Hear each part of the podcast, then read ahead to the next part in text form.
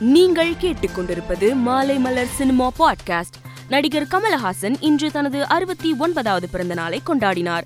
அவருக்கு பல்வேறு திரைப்பிரபலங்கள் மற்றும் ரசிகர்கள் தங்களது வாழ்த்துக்களை தெரிவித்து வருகின்றனர். இந்நிலையில் கமலுக்கு வாழ்த்து தெரிவிக்கும் வகையில் தக் லைஃப் படக்குழு புதிய போஸ்டர் ஒன்றை வெளியிட்டுள்ளது. இந்த போஸ்டர் இணையத்தில் வைரலாகி வருகிறது. இயக்குனர் பார்த்திபன் நடிகர் அமீர் கானை புகழ்ந்து தனது சமூக வலைதளத்தில் பதிவு ஒன்றை பகிர்ந்துள்ளார். அதில் இந்திய திரையுலகில் அவருடைய படங்கள் மூலம் மிக உயர்வாக மதிக்கப்படும் சிறந்த நடிகர் ஒவ்வொரு முறையும் என்னை ஆச்சரிய ஆனந்தத்தில் திளைக்க வைக்கும் மனிதர். இதயத்தின் நாற்புறமும் ஆணியடித்து அங்கும் இங்கும் நகரா நாற்காலியிட்டு அமர்ந்து கொண்டார் என்று பதிவிட்டுள்ளார்.